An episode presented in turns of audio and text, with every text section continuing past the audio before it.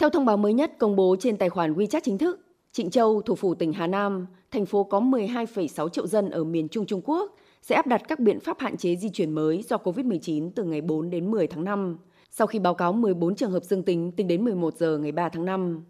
Theo đó, bên cạnh hàng chục tòa nhà bị phong tỏa và người dân không được ra khỏi nhà, tất cả các quận chính trong thành phố đều phải nâng cấp biện pháp quản lý. Người dân không được ra khỏi khu dân cư và nghiêm cấm tụ tập. Mỗi ngày, mỗi gia đình chỉ được bố trí một người đi mua sắm đồ dùng sinh hoạt tại những nơi quy định với chứng nhận xét nghiệm âm tính trong vòng 24 giờ. Các trường học chuyển sang học trực tuyến, trong khi công chức chính phủ và các nhân viên công ty phải làm việc tại nhà. Người dân tại đây cũng phải tiến hành xét nghiệm hàng loạt liên tục trong vòng 3 ngày, từ ngày 4 đến 6 tháng 5.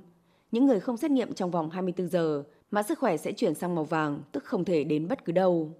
Phát biểu tại cuộc họp báo ngày 3 tháng 5, bà Lý Tuệ Phương, Phó Tổng Thư ký Chính quyền thành phố cho biết, Trịnh Châu sẽ áp đặt hàng loạt biện pháp nghiêm ngặt nhằm khoanh chặt chặn đứng COVID-19. Trong khi đó, Bắc Kinh lại tiếp tục siết chặt quản lý sau khi báo cáo 53 trường hợp COVID-19 mới ngày 3 tháng 5. Tất cả các trường mẫu giáo, tiểu học và trung học cơ sở sẽ đóng cửa một tuần cho đến ngày 11 tháng 5. Những người rời khỏi Bắc Kinh phải xuất trình chứng nhận xét nghiệm âm tính trong 48 giờ và mã sức khỏe màu xanh trước khi lên máy bay hoặc tàu hỏa.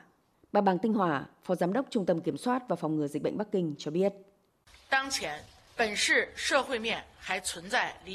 Hiện tại, vẫn có một số nguồn lây nhiễm lẻ tiềm ẩn trong cộng đồng ở Bắc Kinh.